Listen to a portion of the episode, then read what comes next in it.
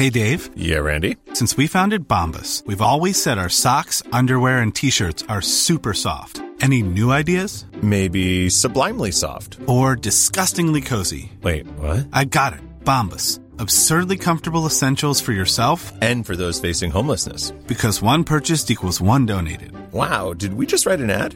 Yes. Bombas. Big comfort for everyone. Go to bombas.com slash ACAST and use code ACAST for 20% off your first purchase. Selling a little or a lot?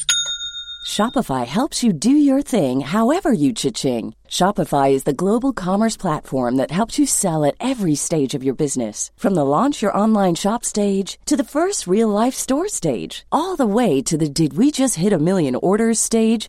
Shopify is there to help you grow. Shopify helps you turn browsers into buyers with the internet's best converting checkout. 36% better on average compared to other leading commerce platforms because businesses that grow grow with Shopify. Get a $1 per month trial period at shopify.com/work. shopify.com/work. Hello and welcome to this week's podcast, Lives in Peril. I'm Maurice O'Keeffe, and this week I've selected three interviews from our Irish Life and Lore archive, and these are three people who were exposed to great danger in their lives and survived to tell the story. And they include Jim O'Carroll. He talks about being in a prison camp in Germany during World War II. You'll hear a story from Tim Kelly, who survived at sea when he was in a sailing boat built by himself and sailed all the way from Australia to Ireland. But first, we start with Sister Noreen Denny. She was born in Killorglin in County Kerry. She joined the Blue Sisters in Rome just before World War II. And right throughout the war, she her responsibilities was working with Monsignor Hugh O'Flaherty, helping him when he was sheltering thousands of Jews in the Vatican. I first asked her about her background. Oh, growing up here was hard. We had to have, we had to do har milk cows and do everything like that. Mm-hmm. Work. We're seven in the family. I came in the third girl, and when I was very young, I always wanted to be a nun. I didn't even know what a nun was when I was that young, but my grandmother was a very holy woman, and she always prayed for a vocation, which I didn't even know at the time what it was. But when I grew older, then I loved the dances and all that, and my mother was asking everyone to pray that I go in the convent. she couldn't control me, I was so wild. so In 1939, she was professed and in a convent in Rome. when the war broke out, I was professed, and I was kept. I had to go down with the professed sisters, and the others, well, stayed still, stayed in the novitiate. But I used to go out, did a lot of the shopping and the outing, and I went with Monsignor Flaherty. He used to hide the Jews in the Vatican, and he'd bring the women and children up to our convent. And we kept them, we had the house full of them, maybe 30 or 40 at a time. Sister Noreen and the other sisters were responsible for sheltering the women and children in the convent. We had to feed them and clothe them and everything. We had children also, and we'd always be afraid that the Germans would come and uh, see if we had. We had so, uh, a plaque on the door that was written by, given by the German ambassador, and uh, whatever it was written on in German, we didn't know. It was we were neutral. Told them we were neutral and not to touch us. Never had nothing to do with it. Uh, we were all Irish there. And we were all Irish at the time. So they went away again. They'd come and they'd look at it and they'd go away. But And they had no idea that you were sheltering the, oh these no, Jews. they hadn't. No, although once a telephone call came, and the Italian sister took it and they said, asked if they were Jews, and of course she said no. But we're going to come up and visit the convent. But they never came. It must be some kind of a hoax. But she told the Jew, and they all jumped out and jumped over the wall and ran away. But they came back again, and um, he would come up with a message, an envelope for me, And the superior would give it to me and tell me, take this down to this princess and wait for the answer and bring it back up. And Monsignor Flaherty would come and pick it up. But I could never understand, excuse me, why he had a car, why he couldn't go there. But I knew afterwards that uh, it was like this woman was helping him out, just give him money and clothes and things for the people that he had hired about a couple of thousand in the Vatican. Tell me the first meeting you had with him. Uh, well, he often came and visited us in the convent, all those from Kerry that he knew. And I suppose that was probably before the war, as we were novices. But then uh, he came like with messages like this and handed He'd hand him to the superior. I don't think that I even saw him at the time, many times, like. And I take him and bring back the message, and then he'd come up for it. Then he would dress up. Sometimes I went to the Vatican. I always had the outing to do. Go to the shoppings and take people to the Pope for for audiences or get tickets for something like this. And I was going into the Vatican one day and I met this man dressed as a coalman.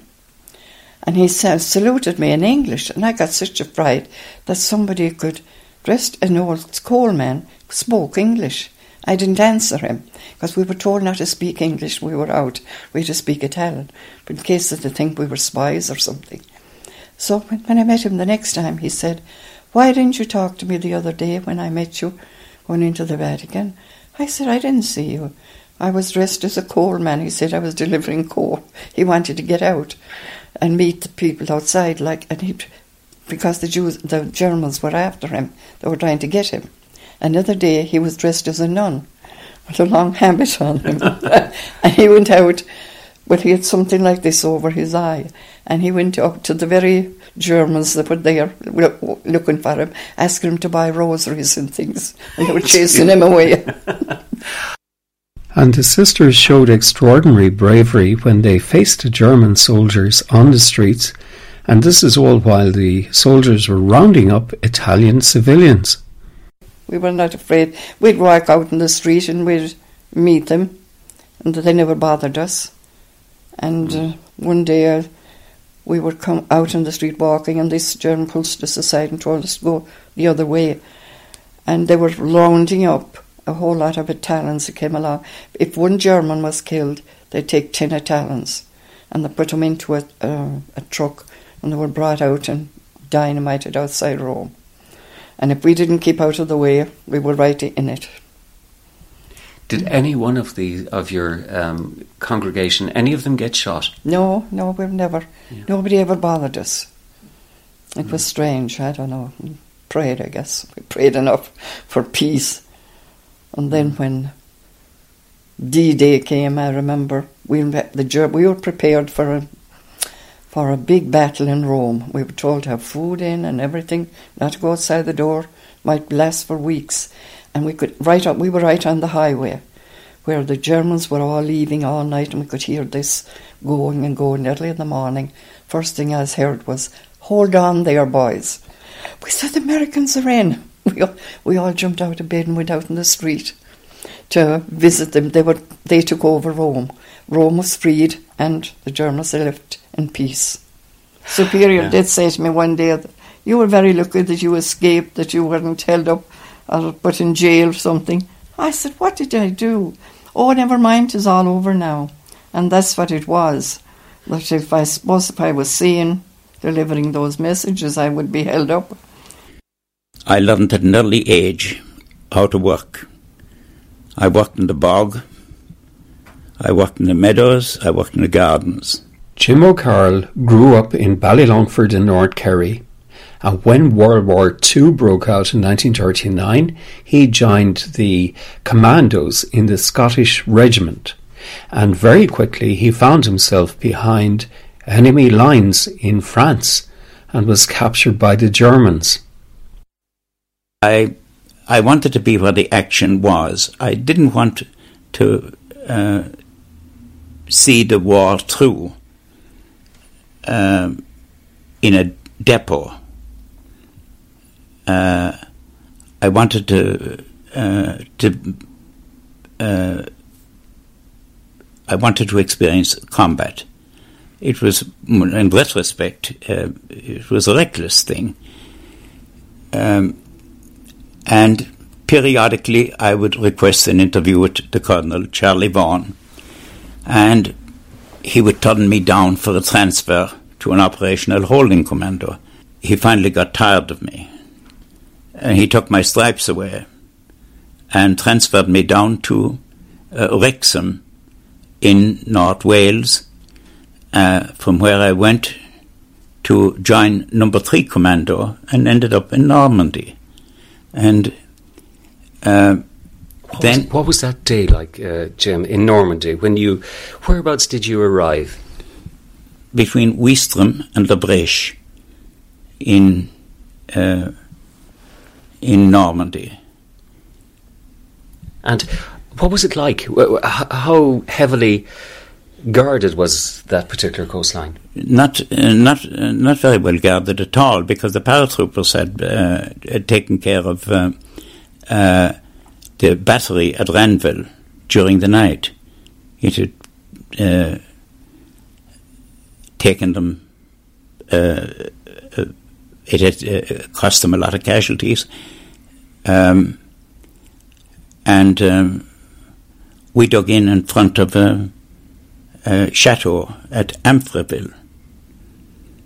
And later on, I was captured on a patrol. Six of us were caught. Uh, when the dawn came up, we were way behind the German lines.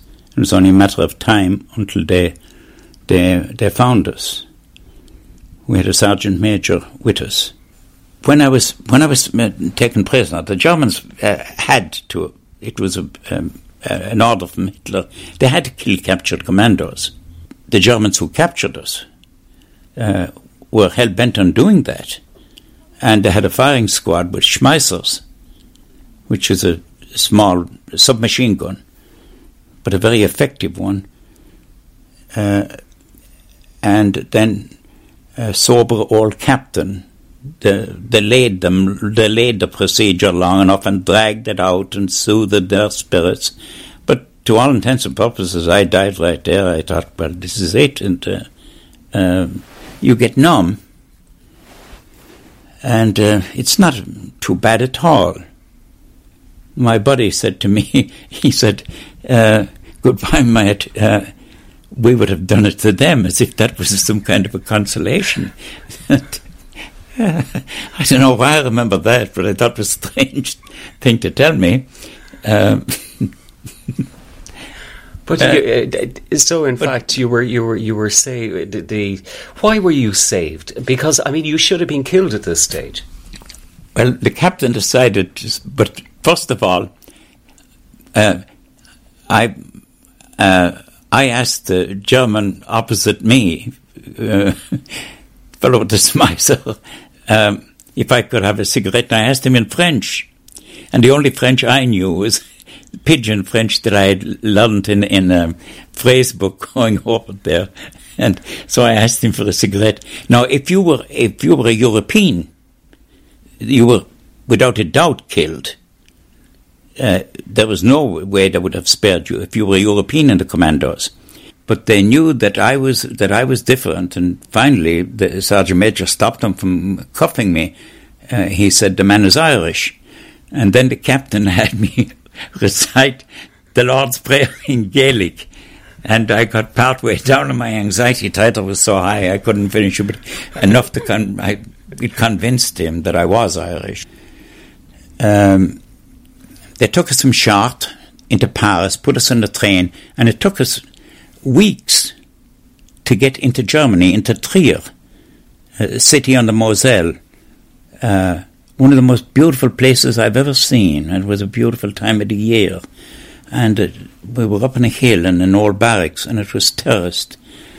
Uh, but the journey was a nightmare. We were strafed by our own planes, typhoons, at, between Chateau Thierry and um, Chalon-sur-Marne. And they killed eight and wounded 20. An old American Colonel Good, an old, old grey haired man, he gave his parole to bury the dead. and there was an American paratrooper next to me, a fellow called Llewellyn, and he had his hand uh, uh, uh, shot off, and they put the Germans were shot of a lot of things. Then they put something that looked like um, paper toweling around it, not gauze bandages or anything like that. And he died of gangrene. So in Trier, we were given a Red Cross parcel, and we were showered, and going up the hill there to the barracks, uh, we were all the German the Germans threw whatever they could the German civilians threw whatever they could find at us and started screaming, uh, you know, where is Churchill now, Tommy? We weren't far removed. I didn't know anything about it then. We were we were far, we weren't far removed from uh, Auschwitz. Uh, it was it was uh, it was not uh, very far from Krakow, in in southwest Poland. I I was given hard labour, schwer Arbeit, subsequently for throwing a shovel full of coal at an officer, and uh, and I was lucky. Uh, I got a, a, fair trial in the middle of the night. Uh, uh the Lagerführer took his prosthesis down off the wall and put it on. He had lost an arm in Russia, and he was a sensible kind of a man. And he put me to work in the cedar house where uh, you were naked because it was very, very hot and humid there. And we had to clean down these presses through which the cider passed, uh, and all the modern impurities were removed on uh, screens, and we had to clean those uh, periodically. In March 1945, months away from the end of the war, the Germany and uh, surrounding countries were in turmoil and Jim had been transferred by the Germans from one prison camp to another, and he describes here his journey. I had been on the death march from Poland, but when the Russians broke through the Vistula, they took all the prisoners and put them on the roads, and we marched every day. Uh, the roads were cluttered with civilians, refugees, Volksdeutsch, uh, people of, of uh, German ethnic origin in Poland who were now displaced and uh, um, and were fearful of the Russians and with uh, some reason because uh, the the the Russian radio had been blaring to the uh, soldiers soldiers of the Red Army the German women are yours for the taking and they were, and they did. I was in the outskirts of Dresden when they bombed it. We all went in the direction of Dresden, refugees and prisoners alike. Um, but the slogans on the, the walls uh, still exhorted the Germans to hold out. They took us north from uh, from Dresden, and we went north to Hanover, and a place called Falling Fallingbostel, I think, south of Hanover, just on the outskirts, part of the outskirts of Hanover. Um, we were put into a camp there. There were there were several hundreds of us, and we were mixed up now with prisoners who had been all-time prisoners. Uh, and I teamed up with one fellow, Colin Chisholm, from the Seaforth Highlanders. Um, he'd been a prisoner in Poland for four and a half years. He died last year. I stayed in touch with him. And I don't know what pulled the two of us together. I, uh, I was getting out, out and, and live off the country, which we could do very nicely, thank you.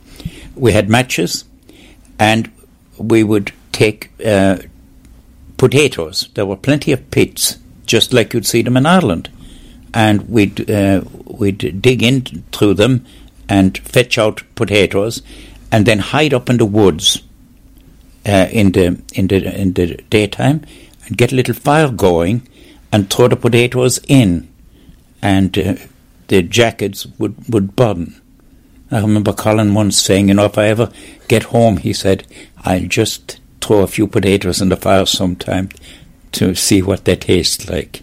But they tasted lovely, I'm telling you. Yeah. We had food, and um, um, so you were living wild in the countryside. That's uh, that's it. While and war then, was still raging uh, on. That's right. And and uh, and once I saw our, our, planes come down and strafe cyclists on the road, just civilians going about their business, and uh, we hit the, the railroad track and walked along it, which and the the distance between the sleepers uh, is it's uneven and it's a terrible business. And then we, we came, we, we held up ahead where there was a guard, and so we detoured off into the woods again. Uh, uh, we were going west and uh, and got down near Hamelin, and we were we got on the autobahn. Now we were really da- uh, daring uh, and we we passed German soldiers who were eating sandwiches alongside their tanks, and I had French uniform and Colin had Polish uniform, and uh, nobody paid much heed because Poles and French soldiers were paroled, um, and. Um, uh, an officer followed us on a bike for a little while, but he never said anything. He turned around and went back and at last they saw the American soldiers in the distance. We ran down through the fields, and there were the Americans down in the town. My goodness! So uh, that, that must have been some sight. You must have been I tried so to, happy to see them. I tried to climb up on an American tank, and fellow shoved the Tommy gun on my face, and I thought, "My God, I've come all this way to be killed by one of these fellows." But I wanted chips and, and a woodbine. And now we come to our final story. And again, this is another incredible story to do with survival at sea. And it all started in 1927 when Tim Kelly was born down in South Kerry. He emigrated to Australia and there he spent most of his working life until he reached his 60s. And then he decided to build himself a sailing boat and sail it all the way back to Ireland. He first talks about his background. You're a Kerry man, aren't you? I'm a Kerry man, yeah, Templenoe. That's where you grew up? That's where I grew up, yeah. Anyhow, uh, you know, you know, it's a small farm. Land is poor down there in Templenoe, up, up where we lived it's beginning to rise up towards the mountains, you know. There were uh, five boys and six girls. Well, there was no work when we were young, you know, so you had no option but to go somewhere. And uh, I didn't like the idea of going to England, although I had to go to England to uh, get on the free passage to Australia. Ten pound it was to go to Australia that time from England, and there was no assisted passage from Ireland. You see, so you had to go to England for 12 months uh, before you could qualify for the uh, for the assisted passage from England. So I went over there. What age were you when you went to England then? I was uh, 18. I arrived in Sydney. I applied to the to, to go out to work on the railway there.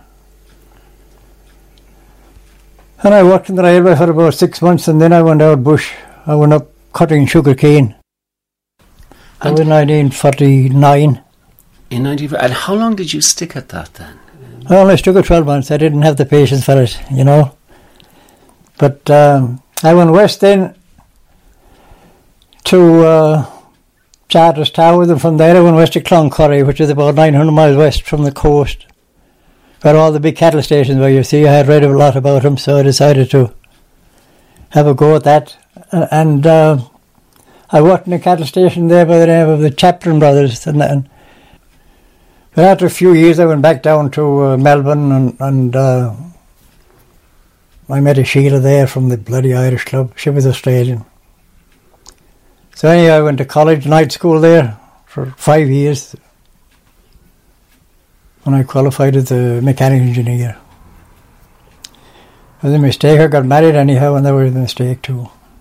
You know, you're better off to stick to your own people, I'd say. You know, I couldn't get on with it. I, I signed the whole lot over to it and walked away. And I started again. I started again in Queensland, and uh, I decided to build the, uh, start building the old boat. I decided, well, if I take build an old boat and take it with I have a house. You see, so that's what I did. It was a steel boat. Call it the Kerry Dancer. But it was. Uh, it took me four years to build it. Can you tell me what size it was? And 39 feet. It was a steel boat, and, and uh, there was a fairly high cabin. It was not a real good sailing boat, you know, but it was a very steady, good sea boat, it was. And it proved itself well too because I ran into a cyclone in the Indian Ocean fairly early on in the time, and it handled that well, and I was quite happy with it then after that. did it cost you much money to build this boat? It did, you know, over, over four years because steel is fairly dear, and, and uh, I suppose that with, with, with mast and everything, it would have cost me around fifty thousand dollars, I suppose. Yeah. I slept in the old top cabin. There was there was a there was a you know an old, an old, um, an old sort of a lounge seat along the one one bulkhead, one wall, you know. And I slept on that so that I was close to the steering and I'd wake every, every after every hour. I'd wake, you know, at night, and have a look around. But I was, you know, I had a it was a ketch with with, with, a, with two sails on it, and, well, three sails actually. But there was a the ketch has got a mast on the stern, and I could set that sail so that so that it would stay steady on on its course, hour after hour, you know and going west along the South Atlantic, or uh, I was uh, sailing with the trade winds. I went right back to west as far as uh, Brazil because I was with the trade winds all the way, you see, and it was a steady southeast wind all the time. How did you decide what route you would take? Did you get help? Did you look for? I didn't. I read it in books mainly, but that was the old sailing route. I used to call it the the the, uh, the milk run. You know, if you go s- s- sail west with the, with the trade winds as far as Brazil and then north, you see, up along through the Caribbean, and then out through the Mona Passage and out th- through the Atlantic and up that way up through past Bermuda, and then up with the Gulf Stream from the Gulf of Mexico, and then east when you go e- uh, north as far as. Uh, Philadelphia, and, and it, it, it, it splits there, the Gulf Stream, and most of it flows east toward northeast towards Kerry, uh, and the rest of it flows up, uh, continues on by the coast of the United States. What about provisions? Now you were going to be at sea for a long time. Yeah, I took. Uh, the, the, I had two drums of uh, water. Water's the main thing, you know. Was this always a fascination of yours? Uh, d- did, did you dream about? Uh, I dreamed about coming home on my own old boat. I think it was about July, and uh, I thought the the uh, cyclone season would be over by then, you know. But uh, What year? oh, it was 1992. Yeah, 92. It took me two years to get here. 94, I landed. But if you want the uh, the, the direction I took, I, went up along the east coast of Australia. Up along, and that's a long distance. Up along uh, Cape York, through the Barrier Reef, on the inside the reef, I went. And I went west through the Torres Strait Island, you know. And the first port of call I went in there was Darwin. I pulled into Darwin, far north. And I bought uh, seven bottles of whiskey there, Dew. yeah. But anyhow, I stayed there a few days, uh, uh, and I went west then to Christmas Island. That that, uh, that actually belongs to Australia too. It's about a thousand, about a thousand miles west, slightly northwest of Darwin. Yeah, I went off again, then south for for uh, Mauritius, and I pulled in. That's where I ran into a, uh, a cyclone going down there through the Indian Ocean. It wasn't a. I, I measured this uh, the, the wind speed at about 80, uh, 84 to 86 miles an hour. And, and it, it, it tore the, the uh, front sail, the stay sail, tore that. So I had to crawl out and get it down, you know. And then I threw out a sea anchor. A sea anchor is like a, a, a parachute, you know, it's, a, it's the end of a long lead. And you throw it out and, and it uh, it's shaped like a like a funnel, and it it it, it holds the bow of the boat into the wind. You see, because it's it's grabbing the water. You know. So I went to sleep then, and I slept for about twelve hours or something, and it eased off after a bit. Yeah, So you slept through I this. did. Yeah, because I knew I couldn't hit anything. I was about nine hundred miles from land. You know. And it was going up and down, but I, I was I was say I heard.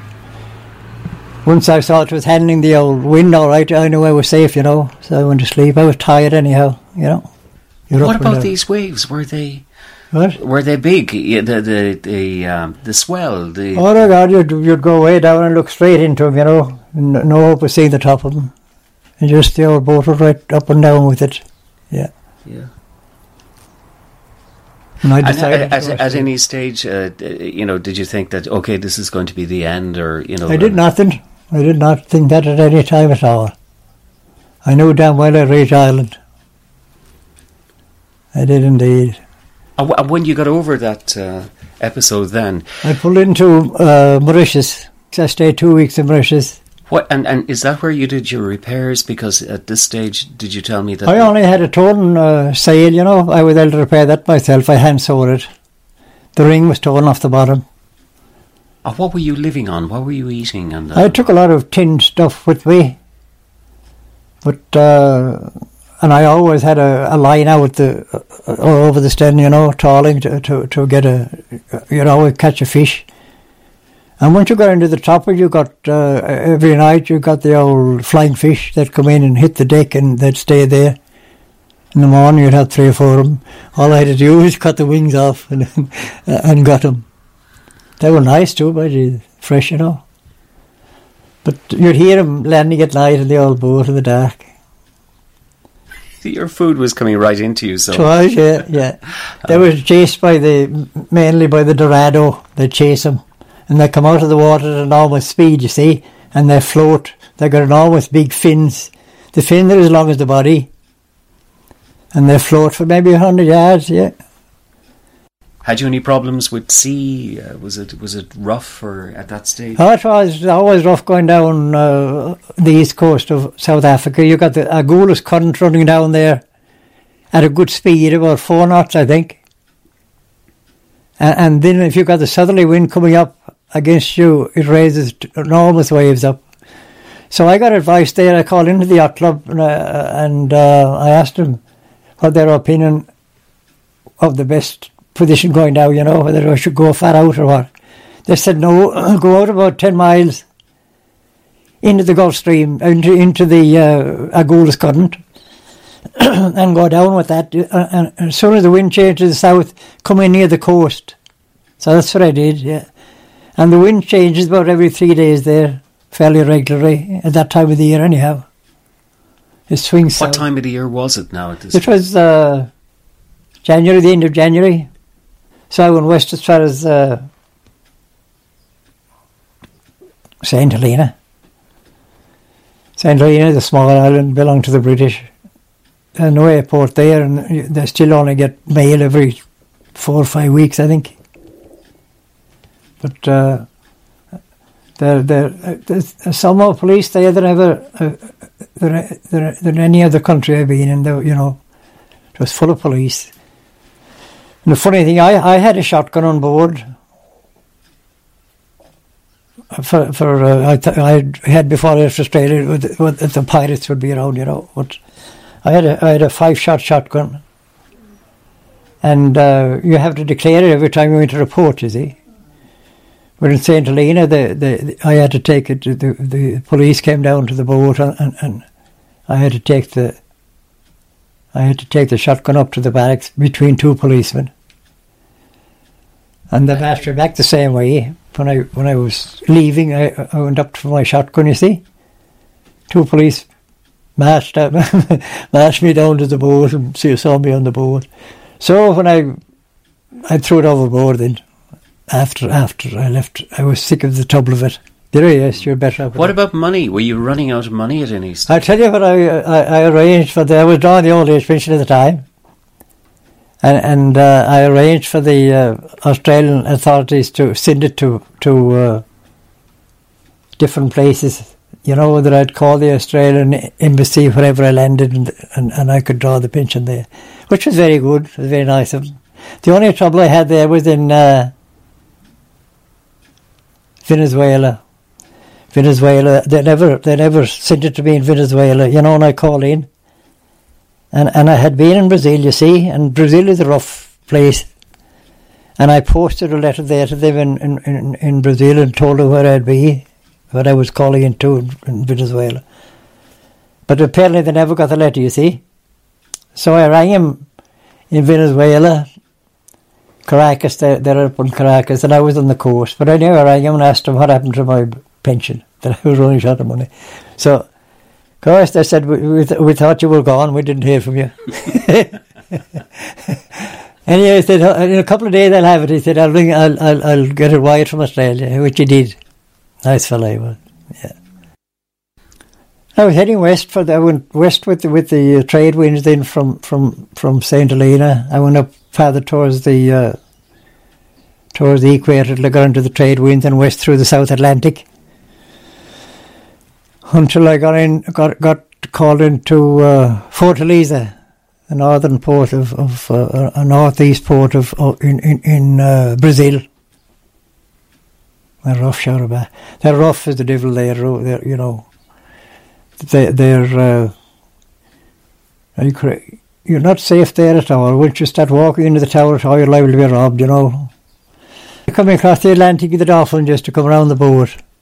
Every morning, for some reason, I used to come around the boat and I used to play the mouth organ over the side of the boat, you know. And whether they had me or not, I don't know, but they used to come around. They'd circle the boat and they'd throw up one eye like that at me. They were lovely to see them. Every morning I'd see them coming, and I could see them a long ways away. They'd leap over the water, you know. I landed here then on on the uh, 26th of, Ju- of July. I, owned, uh, I kept on telling people I wanted to be back for the 15th of August. The 15th of August is the fair day at Kenmare, you see. Where did you pull into? Here? Yeah. Oh, Jesus, I had a, I had a chat of Kenmare Bay, you see, that I bought in Australia. And I had no chat of any of the coast other than that, you see. But I pulled into uh, just straight from Jersey Island. And, and I was going to pull into Kenmare Bay, but there was a strong wind from the east. And of course, I had no engine. And I didn't like to go into Kenmare Bay against the wind, you know, because uh, you, you didn't have a room enough to tack with an old boat my size. So I came up uh, along the coast then, and I thought that I'd go into the uh, up the Shannon, you know. But uh, I only had an atlas then. But uh, I called. Uh, I was coming up uh, uh, around Brandon there somewhere, and I called the, the, the I called the, the radio station in in Bantry. Very nice fellow too. Yeah, he, he, he, said if I were you, I'd pull into Tralee. He said there's a strong wind coming up today, fifty knot wind, you know. And he said pull into Tralee. And I didn't have a chat of uh, Tralee Bay, but I pulled in anyhow up over the uh, Maharees there, you know. I pulled in that way, and I could see the big horseshoe stand in front of me, and I thought. I should have gone south there then, of course, of Fenit, and I didn't know I didn't know I was lost. I had no chat, you see. So I pulled in an anchor there at Banna Strand, and it was too rough to go ashore that day. I, I, I anchored a long ways out because it's a shallow strand there, you know, it runs out shallow. And I pulled in there and uh, I anchored and I fell asleep. I was tired and I, and I knew I couldn't go ashore. I knew for with the old dinghy was too rough, you know. So the next morning I went ashore and it was rough enough then. And I folded my old trousers up to my knees, and, and I, my, I was barefooted, and I jumped ashore, you know. And there was a girl walking on the on the stand there called Myra Heffernan. She came from Cork. She told me that. So I, I, where's, I, I said to her, "Where's the nearest town?" She said, "Ardfert." And she said, "Where do you come from?" And I said, "Australia." she said, "In that," and she pointed the dinghy, you know.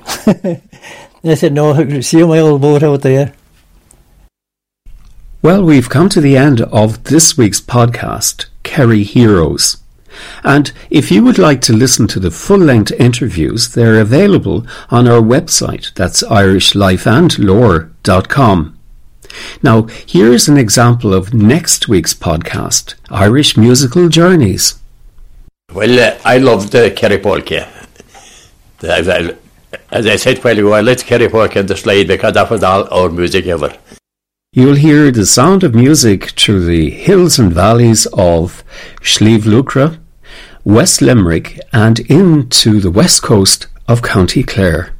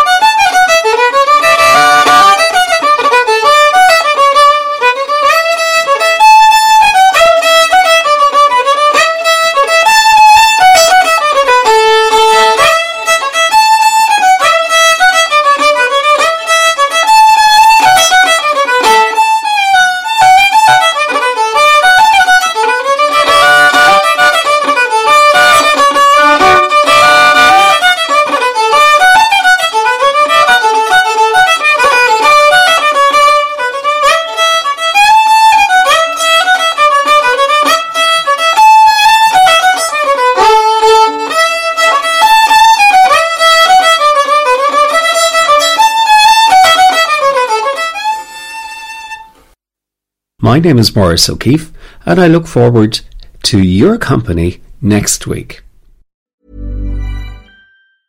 Mom deserves the best, and there's no better place to shop for Mother's Day than Whole Foods Market. They're your destination for unbeatable savings, from premium gifts to show-stopping flowers and irresistible desserts. Start by saving 33% with Prime on all body care and candles. Then get a 15-stem bunch of tulips for just $9.99 each with Prime. Round out Mom's menu with festive rosé, irresistible berry chantilly cake, and more special treats. Come celebrate Mother's Day at Whole Foods Market. Even on a budget, quality is non-negotiable. That's why Quince is the place to score high-end essentials at 50 to 80% less than similar brands. Get your hands on buttery soft cashmere sweaters from just 60 bucks, Italian leather jackets, and so much more. And the best part about Quince, they exclusively partner with factories committed to safe, ethical, and responsible manufacturing. Elevate your style without the elevated price tag with Quince. Go to quince.com slash upgrade for free shipping and 365-day returns.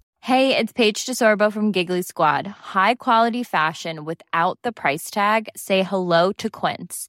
I'm snagging high-end essentials like cozy cashmere sweaters, sleek leather jackets, fine jewelry, and so much more. With Quince being 50 to 80% less than similar brands. And they partner with factories that prioritize safe, ethical, and responsible manufacturing. I love that. Luxury quality within reach. Go to quince.com slash style to get free shipping and 365 day returns on your next order. Quince.com slash style.